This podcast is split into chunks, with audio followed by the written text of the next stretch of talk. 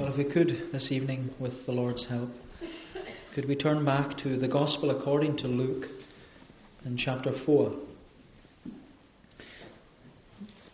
Gospel according to Luke chapter 4.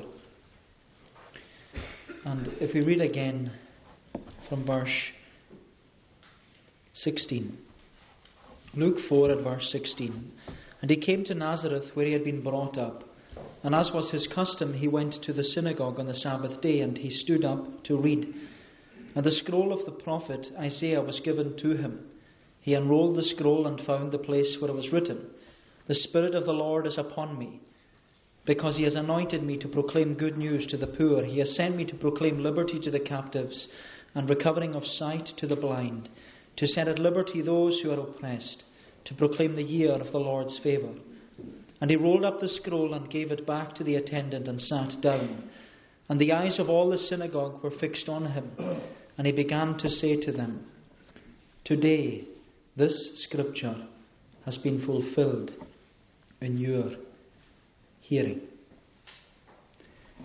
Today this scripture is fulfilled in your hearing.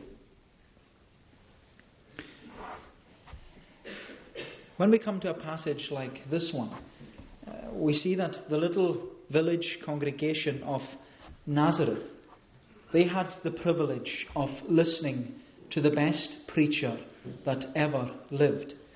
Because one Sabbath morning, with the custom of the synagogues being that visiting preachers or itinerant rabbis, they were, that was the custom. The custom was to give them the opportunity to speak. And the opportunity that day fell to Jesus. On this particular occasion, it was his opportunity to speak to his local synagogue congregation. And Jesus, at the very beginning of his public ministry, he took the opportunity and he went into the pulpit. And the synagogue attendant, he handed him the reading for that day. He handed him the book of the prophet Isaiah. And Jesus opened the scroll and he found chapter 61, which we read earlier. And Jesus read the opening verses The Spirit of the Lord is upon me because he has anointed me to proclaim good news to the poor. He sent me to proclaim liberty to the captives recovery of sight to the blind, to set at liberty those who are oppressed, to proclaim the year of the Lord's favour. And after he had finished reading, Jesus closes the book and hands it back to the attendant and sits down. He sat down because that was the position that preachers sat, that's the position that, that they had for preaching. They didn't stand and everybody sat, they stood and the preacher sat. And so Jesus sat, he sat to preach. And all eyes were, were fixed upon him. All the eyes of the synagogue in Nazareth, they're all fixed on Jesus. And everyone is wondering, what's he going to say? What was the local lad going to say? Because Nazareth, as we read, was where Jesus had been brought up. And he was known to everyone in the congregation. Everybody knew who Jesus was. He was the carpenter's son. He was Joseph's son. He, was, he belonged to the house of Joseph and Mary.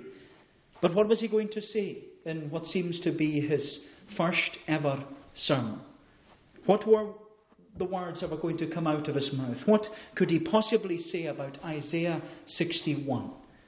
And he says, Today, this scripture has been fulfilled in your hearing. And at first, everyone marvelled. Everyone marvelled at what came out of the mouth of this brilliant preacher. They would have all agreed that he was the best preacher that they had ever heard because they thought his words were so gracious and so loving. But as Jesus continued and he, as he explained that the prophets in the Old Testament, they presented the message of salvation to those who weren't Jews. The prophets proclaimed the message of salvation to those who weren't part of Israel. And he says that, he talks about Elijah, and he says that Elijah brought the message of salvation to a widow in Zarephath. And Elisha brought the message of salvation to Naaman the leper who was in Syria. They weren't in Israel, they weren't part of Israel. And what Jesus was saying was that the prophets who proclaimed the greatest message in all the world they had no honour. No one welcomed them with this message of salvation. They weren't welcome in their own country of Israel. No one wanted to hear it because they had turned to worship idols and to bow down to false gods. But those outside Israel, those outside, those from the godless Gentile nations, they welcomed the message of salvation and they cherished it. But when the locals heard Jesus speak, they didn't cherish the words of the best preacher. And instead of accepting what he had to say, they very quickly changed their mind and they wanted to kill him. They wanted to throw him off a cliff. And their reaction to Jesus was what Jesus said A prophet is without honour in his home country. He has no honour in his own country. And what Jesus is showing us is that he is the true prophet, which has come from God. He is the prophet who had no honour in his own country. He came to his own people, and his own people did not receive him. And the reason they did not receive him was because this prophet said that he had come to bring the gospel to everyone who would receive it. He came to bring the gospel to whosoever. Wasn't confined to Israel. The gospel was to go to whosoever. And that's the topic which we're focusing upon this evening. The prophet who said that he had come to bring the gospel to whosoever. The topic of Jesus, our prophet. Jesus, our prophet. And there are three, three things that I'd like us to look at this evening in relation to that the position of the prophet, the preaching of the prophet, and the prophecy of the prophet. The position of the prophet, the preaching of the prophet, and the prophecy of the prophet. So if we look firstly at the position of the prophet, the position of the prophet. And over the last uh, few weeks in our study of, of the Catechism, uh, we were considering who. Who is the Redeemer of God's elect? And it is, of course, the Lord Jesus Christ. Then we considered how. How did God become man? How did the Word become flesh and dwell among us? And we saw that this Redeemer of God's elect took to himself a true body and a reasonable soul. He was conceived by the Holy Spirit, born of the Virgin Mary. And undoubtedly, we have discovered that uh, what we've discovered is that this Redeemer is unique. He's unique. Not only because of what he preaches, but also because of who he is. He is both God and man. He is the God man, two distinct natures, one person forever. And it's important for us to understand who, who our Redeemer is. It's important for us to understand how, how he became man. All in order so that we see what, what position he held when he became man. And that's the next step that the Catechism takes because it now moves from the person of Jesus to the work of Jesus. And it explains that when God became man, Christ as our Redeemer, was given a position. He was given a role. He was given what we often refer to as an office. He was given an office, but this office was a threefold office. A threefold office. He was given the office of a prophet, the office of a priest, and the office of a king. It was a threefold office. And this word that we often use, the word office, it's a Latin word, and it's derived from uh, the Roman army. It's a military term in which, when someone was given an office, uh, they were entrusted or they were, they were charged with this special duty that was to be performed on behalf of others. When you were given an office, you were given this specific role in which you were set apart to carry out this work on behalf of other people. And what's clear is that the, the word office, it was never used to imply superiority. In fact, it was quite the opposite, because the term office implied doing something for someone else. It implied service. It implied sacrifice, in which the one in the office was set apart for a specific duty on behalf of others. And so we can see why we often use this term office when we're talking about when Jesus became man. He was set apart, he was entrusted with this specific duty of being the Redeemer, the Redeemer of God's people. But what I find so interesting is that the term office, it's very closely related to the title Christ. It's related to the title Christ.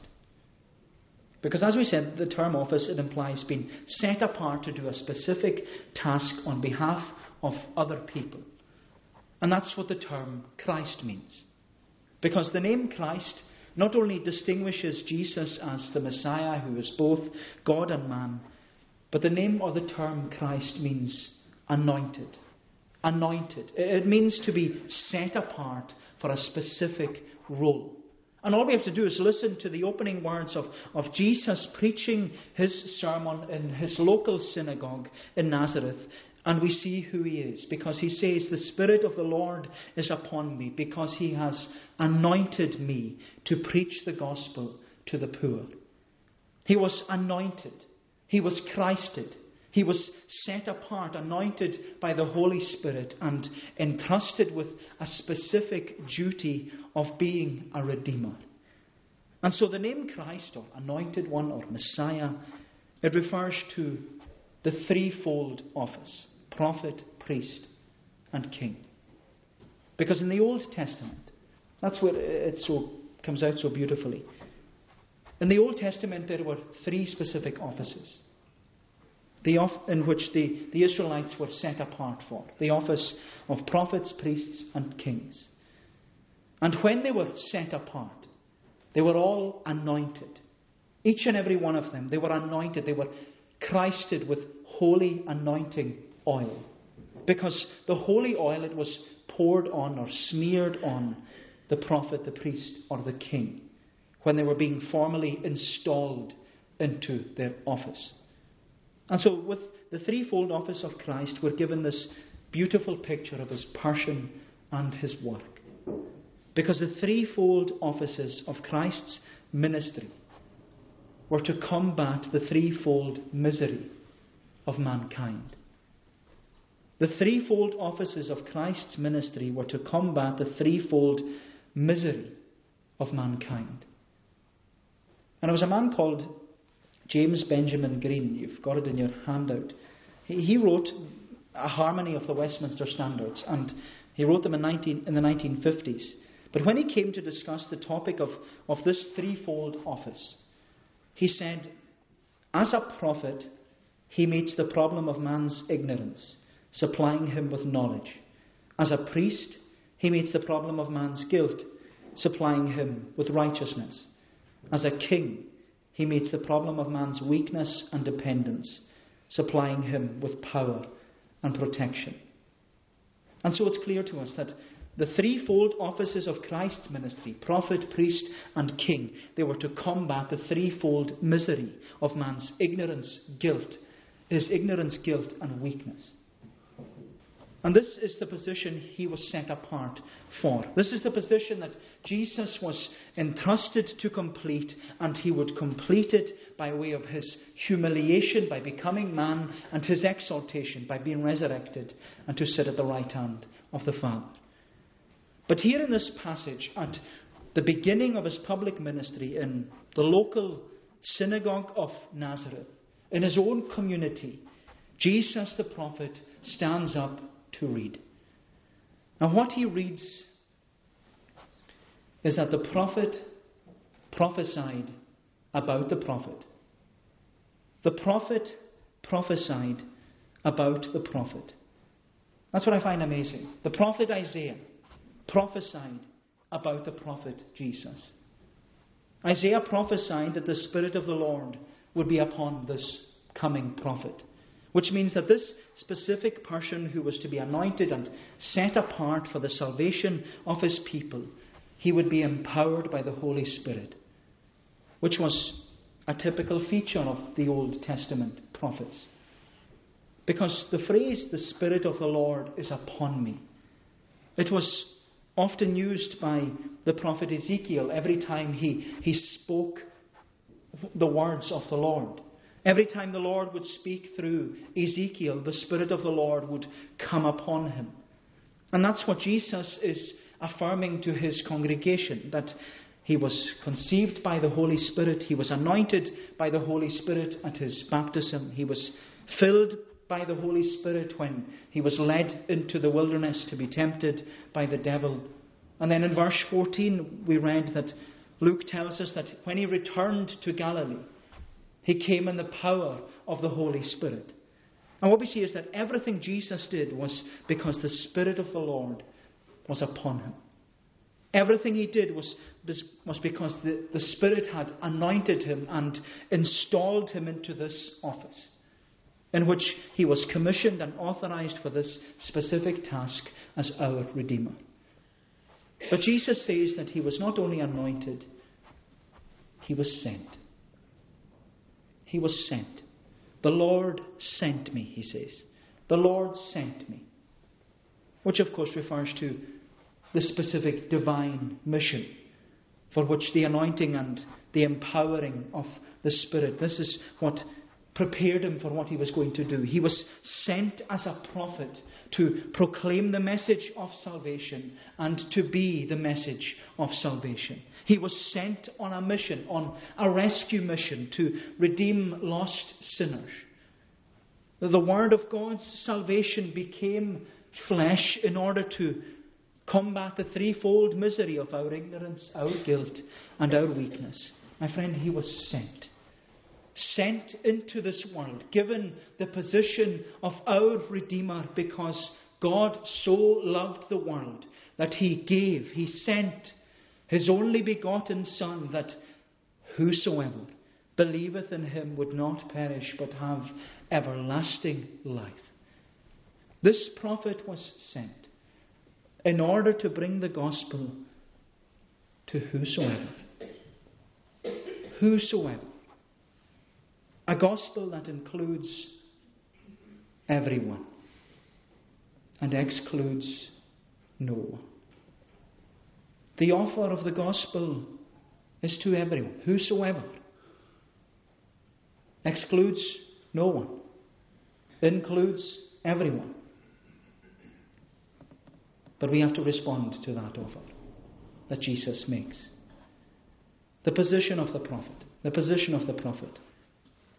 And secondly, we see the preaching of the prophet. The preaching of the prophet. And over the next couple of weeks, we'll be considering together the offices of Jesus Christ the threefold office of prophet, priest, and king. And to put it simply, his office as a prophet is to reveal, his office as a priest is to reconcile, his office as a king is to rule. His office as a prophet to reveal, priest to reconcile, a king to rule. But this evening we're considering Christ's office as a prophet. And what's clear about his office as a prophet is that he achieved this role in a twofold manner. Because the role of a prophet was not only to, to foretell future events, the role of a prophet was not just to prophesy about the future and what was going to happen and predict what would happen in the future. Foretelling, it was certainly part of their ministry, but it wasn't the primary role of prophets. The primary role of prophets was not to be foretellers, but forthtellers. They were to be forthtellers. The role of a prophet was not only to speak about what would happen in generations to come, but it was to speak to the present day, the present generation that they found themselves in. The prophets were to proclaim God's truth and herald God's covenant and challenge any who worshipped false gods and bowed down to idols. Their office as the Lord's prophet was to keep order in the nation of Israel. And ensure that the nation, as God's covenant people, worshipped the Lord. And if the Lord's people turned away from, from the Lord and turned to idols, the Lord's prophet was to call the Lord's people back into covenant faithfulness. They were to remind the people of Israel that their responsibility was to worship the Lord. They were to remind them that their chief end was to bring glory to the Lord and only the Lord. And that was the primary role of Elijah and Elisha that Jesus mentions here in Luke chapter 4. Their role was to call the people of Israel to realize the error of their ways and to repent and turn to the Lord. That was also the primary role of Isaiah, whom Jesus quotes here. Isaiah was living in a time when the nation of Israel had divided and it was getting worse and worse and worse. And Isaiah was pleading with the Lord's people to, to turn back to the Lord, and they weren't listening. The same was true for Jeremiah, the weeping prophet, who wept because of the hardness of people's hearts and their reluctance to turn to the Lord. Then you have Amos. Amos proclaimed the message of the Lord's coming judgment and the urgency to turn to the Lord. Then you have Hosea. His life was the message of the Lord, a message which sought to tell the Lord's people that, he, that they had been unfaithful to the Lord by worshipping other gods. And so all these prophets, they weren't just foretellers, they were forth tellers. They went forth with a message. And for many of them, it was the message of judgment. That because of Israel's disobedience their, and their unfaithfulness and their adultery of worshipping other gods, the Lord was promising that judgment was coming. And all the prophets were saying, Judgment is coming. Judgment is coming. You need to repent because judgment is coming. But then, amidst God's judgment, there was always a message of hope. There was always a message of restoration and renewal. With the message of judgment, there was always a message of salvation. Because even in Israel's context in Isaiah 61, which we read earlier, Isaiah had warned the Lord's people that they had been disobedient and their disobedience was going to be rectified and corrected through their exile into Babylon. And in order to teach Israel that God is not mocked and that He alone is to be worshipped, judgment was going to come in the form of exile, in which many of the Israelites would become refugees in a foreign land under foreign rule and made to worship foreign gods. But Isaiah's words in, uh, Isaiah, in chapter 61 they reveal that all would not be lost because the exile would not be the end of Israel. There would be restoration, there would be renewal. But more than that, it was when the Messiah was to come. When the Messiah came, when the Saviour of the Lord's elect people was to finally appear, he would come bringing good news. And so his office, Jesus' office as a prophet, was to make known the way of salvation. It was to reveal the good news of God's salvation for sinners. And this message of salvation was to be revealed by the anointed prophet Jesus Christ. The message of salvation was a revelation. It was being revealed because it wasn't already known. It was being made known. It wasn't a theory. It wasn't an invention, it wasn't a speculation or a discovery by human reason, it was a revelation. And it was God's special revelation. It was God's special revelation to mankind. God had made his general revelation through the creation.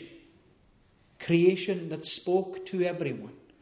And it's still speaking to everyone, in which the heavens are continuously declaring the glory of God. They're proclaiming His handiwork day after day, night after night, where God has been revealed. God is making Himself known throughout His whole creation. God is revealing Himself. But God's special revelation is the message of salvation. And it's a special revelation because God's general revelation through creation, it wasn't enough to know how to be saved. The creation proclaims who God is. But it's only the special revelation that tells us how to get back to God. It's enough to reveal, the creation is enough to reveal and prove that there is a creator behind the creation. But it's not enough to know how to be saved. For that, you need a special revelation. For that, you need Jesus as a special revelation. He is the special revelation of God. He is the Word of God incarnate. He's the Word of God. Can I use the word inscripturated? He's written down. The revelation is written for us. He's the special revelation of God written down in Scripture. And so when Jesus stands up in his local synagogue to read from the inscripturated special revelation of God, and when Jesus speaks, he proclaims a self revelation. It's all about himself. He reveals himself, he makes himself known to them. When he says, The Spirit of the Lord is upon me, because he has anointed me to preach the gospel to the poor, he has sent me to, to heal the broken-hearted. It's all about him. But what I find so wonderful about this statement from our prophet Jesus It reveals the Trinity. It reveals the Trinity, the office of Jesus as our prophet. It's a Trinitarian act of God. He has been anointed and sent, he's been set apart by the Holy Spirit. He has been commissioned, sent by his Father. The Spirit has anointed and empowered the Son of God. But the words that the Son of God preaches are the words of his Father. Everything that proceeds from his mouth, everything that comes from him is from his Father. He declares his Father's message. He has been commissioned with his Father's message. He has been set apart with his Father's message. And that's what we find repeated throughout John's Gospel because Jesus says, My doctrine is not mine, but his who sent me. I do not speak on my own authority, but the Father who sent me. And he gave me a command that I should say and what I should speak. I have many things to say and to judge concerning you, but he who sent me is true. And I speak to the world those things which I heard from him. And here is the anointed prophet of Jesus. Anointed prophet Jesus, and he's, he's declaring the special revelation of God. We know that all the Old Testament prophets, when they spoke, they always began with the saying, Thus saith the Lord. But this prophet, Jesus, he forth tells with the words, Thus saith my Father. Thus saith my Father. And the message this prophet preaches is a self revelation of good news. Our prophet Jesus was anointed to preach the gospel. It literally means that he was anointed to evangelize with the good news. He was to gospel the gospel. And this special revelation was to be a message of hope and salvation. It was to be preached to those in need. It was to be preached to you and to me. It was to be preached to the poor, to the broken-hearted, to the blind, and to the oppressed. And my friend, it was for them that this prophet came. For you and for me, it was for them that this prophet preached. This inscripturated, incarnate revelation which came from the Father through the Spirit, spoken by the Son. It was to be the unsearchable riches to the poor. It was to be healing balm to the broken-hearted. It was to be a message of, of freedom to those who are in shackles and bondage. It was to be light to those who are shrouded and blinded by darkness. Oh, my friend, God's word truly is a special revelation. A special revelation, not only because This word is the power of God unto salvation to them that believe, but also because this word, this word, is cherished by every one of the Lord's people. Cherished. I hope you cherish God's word. Because it's a word that has been translated into so many different languages, distributed throughout the world, just because it's precious. Because it's precious. It's more precious than gold, said the psalmist. It's sweeter than honey. It's sharper than any two edged sword. It's quick and it's powerful. And it's so precious because it's a word that brings liberty and freedom from the power of sin and death. It brings comfort when others can't. It brings healing when wounds are deep. It brings instruction when the way seems uncertain. It brings guidance when we are afraid. It speaks when we are left silent.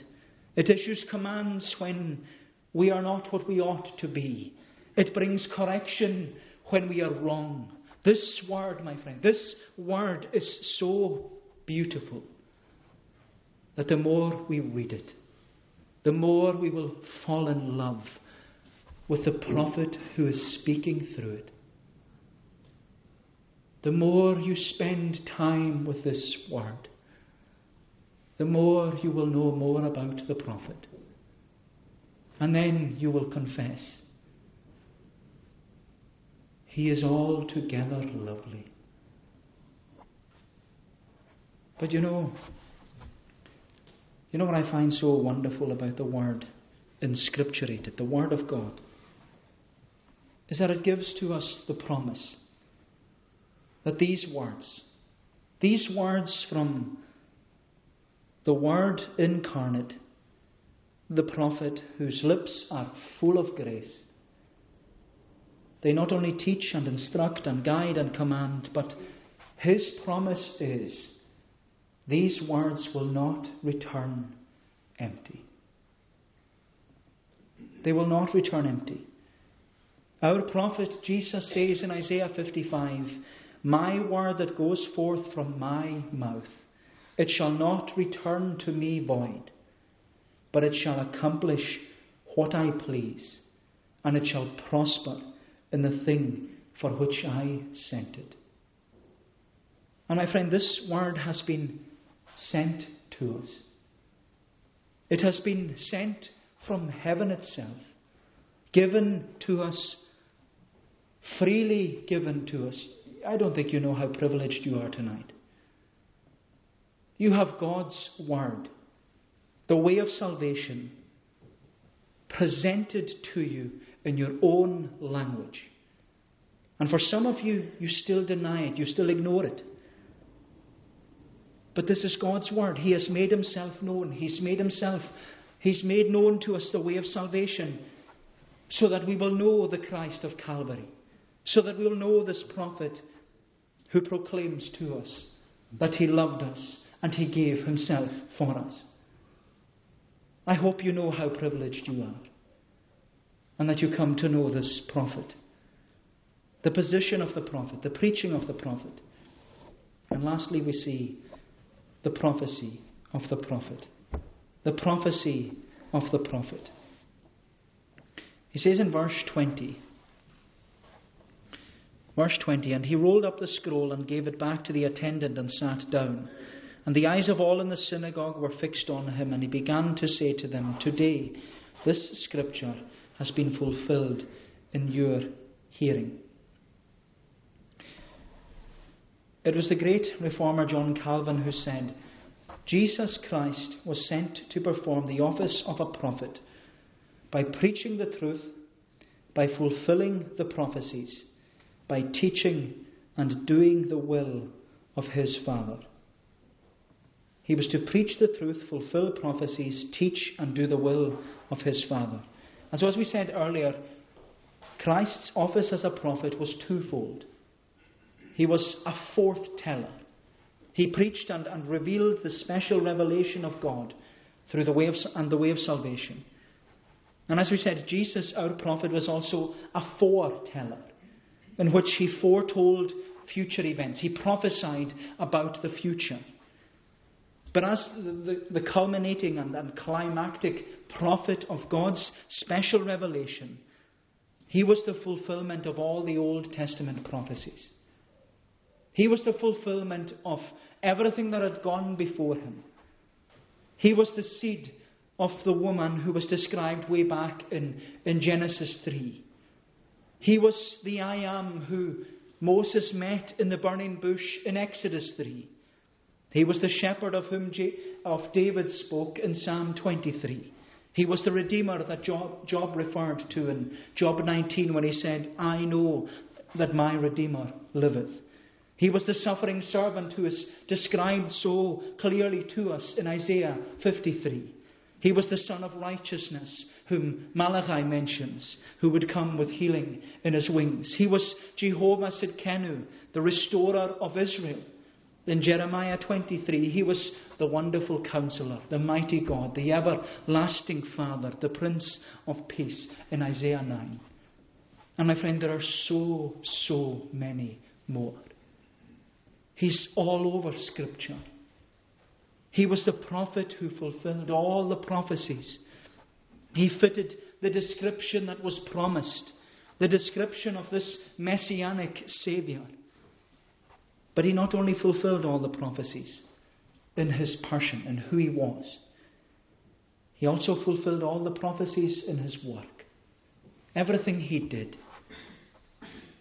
All the gospel writers uh, when you read through the Gospels. All they can say about the work of Jesus is that everything was accomplished, that the Scripture might be fulfilled. He was born of a virgin, that the Scripture might be fulfilled. Sent to Egypt, that the Scripture might be fulfilled. He grew up in Nazareth, that the Scripture might be fulfilled. He performed miracles, that the Scripture might be fulfilled. He spoke in parables that the scripture might be fulfilled. He entered Jerusalem on a donkey that the scripture might be fulfilled.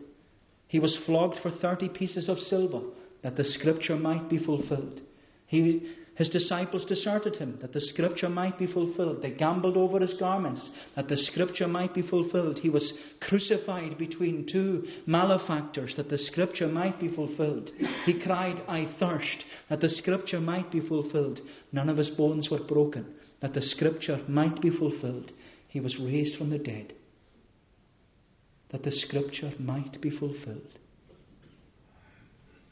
Was all this prophet, this prophet, he has closed the book of prophecy. And he sat down.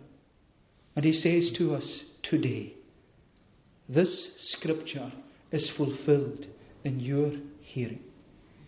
He has closed the book of prophecy. It's a closed revelation. This inscripturated and incarnate revelation is now a closed revelation. The canon of Scripture is now closed. And from Genesis to, to Revelation, we have the special revelation of this prophet. And he speaks through every single word. Many people today have their Bible, in their Bible, the words of Christ in red. Where every time Jesus speaks, the words are printed with red ink. And there's nothing wrong with these Bibles, I have one at home. But I was thinking that by only highlighting the words of Jesus in red, it implies that Jesus didn't speak all the words that are in black. But as our prophet, he spoke every word.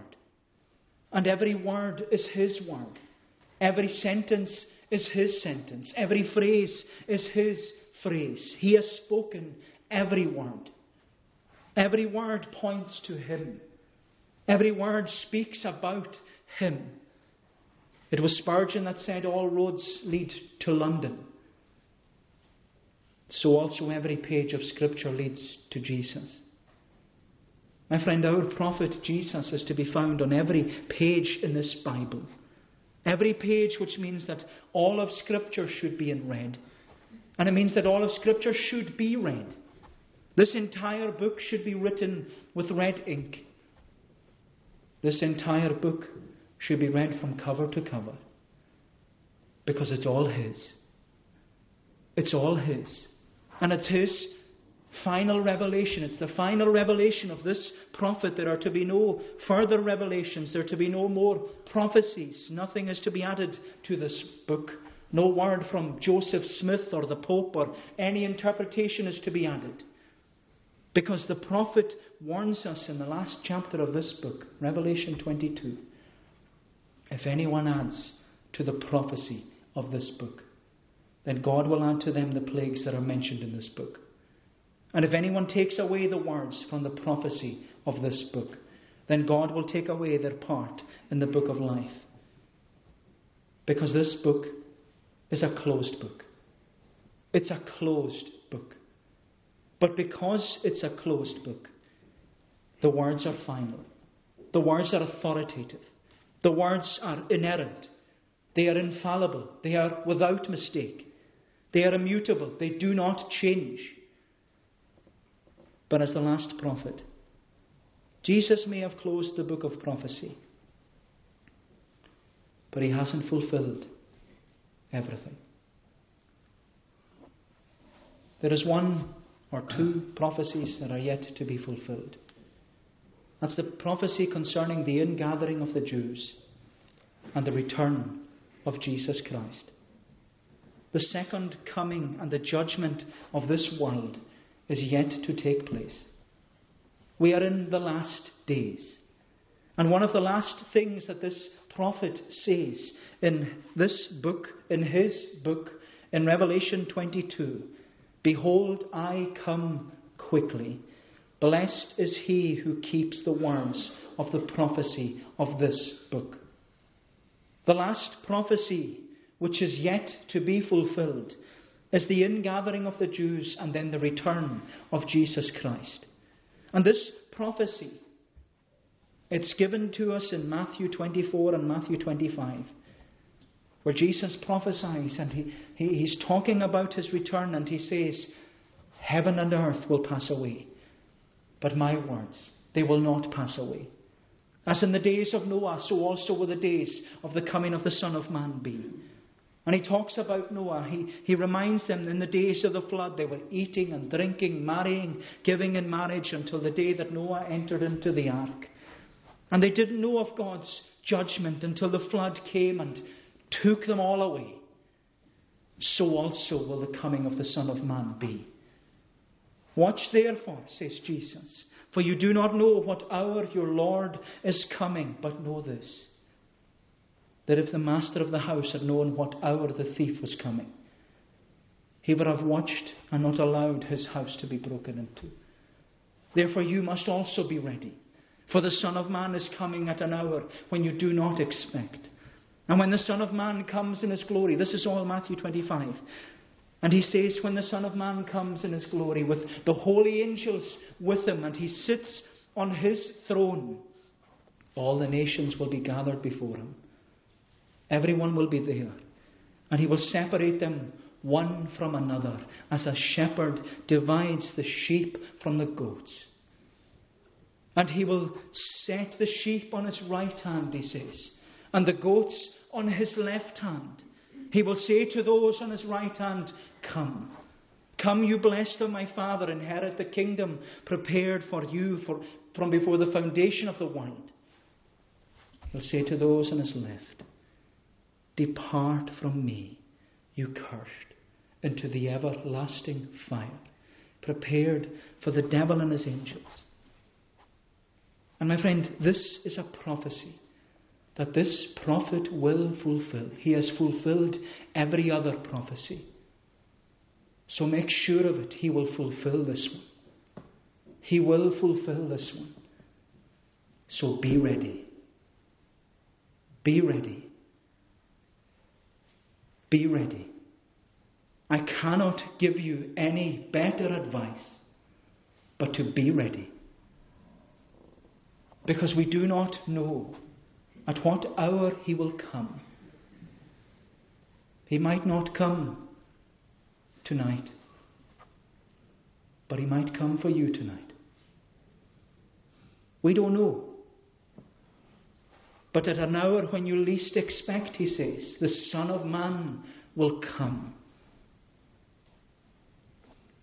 But you want to know why he hasn't come yet?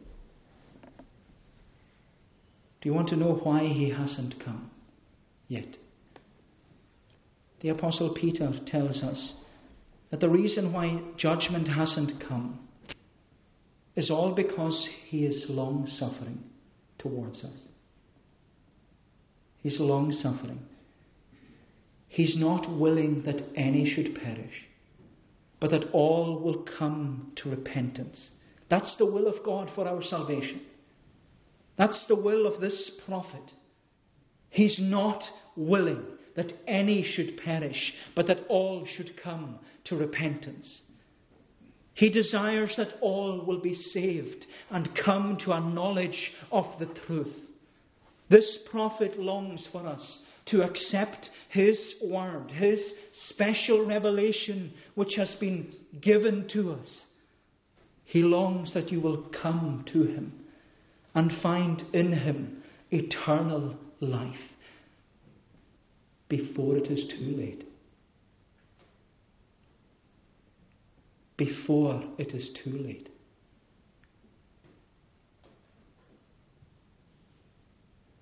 I don't know what holds you back. I really don't. This prophet has spoken to you for years, and he's still speaking. Jesus, our prophet, He's revealed to us the position of the prophet, the preaching of the prophet, the prophecy of the prophet.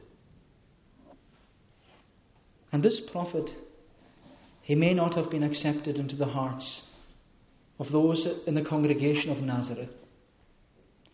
But my hope and my longing is that this prophet will be accepted in the hearts of this congregation in Barvas. Because today, he says, the scripture has been fulfilled in your hearing. But are you listening? Are you listening? May the Lord bless these thoughts to us. Let us pray. O Lord, our gracious God, we give thanks unto Thee that Thou art a great prophet, one who has proclaimed and revealed to us the unsearchable riches. And help us, Lord, we pray, not to neglect them, not to walk away from them but to hear them with gladness, to accept them with joy, and to know that thou art one who is faithful to every promise. O Lord, bless us, we pray. Bless us in the week that lies ahead, a week that seems to go by in such a moment. But yet, Lord, we do not know what a day or even an hour may bring. O Lord, keep us, we ask. Keep us on mercy's ground until we find Thee, that Thou wouldest go before us and do us good for Jesus' sake. Amen. We shall conclude by singing in Psalm 147. Psalm 147 in the Scottish Psalter, page 446.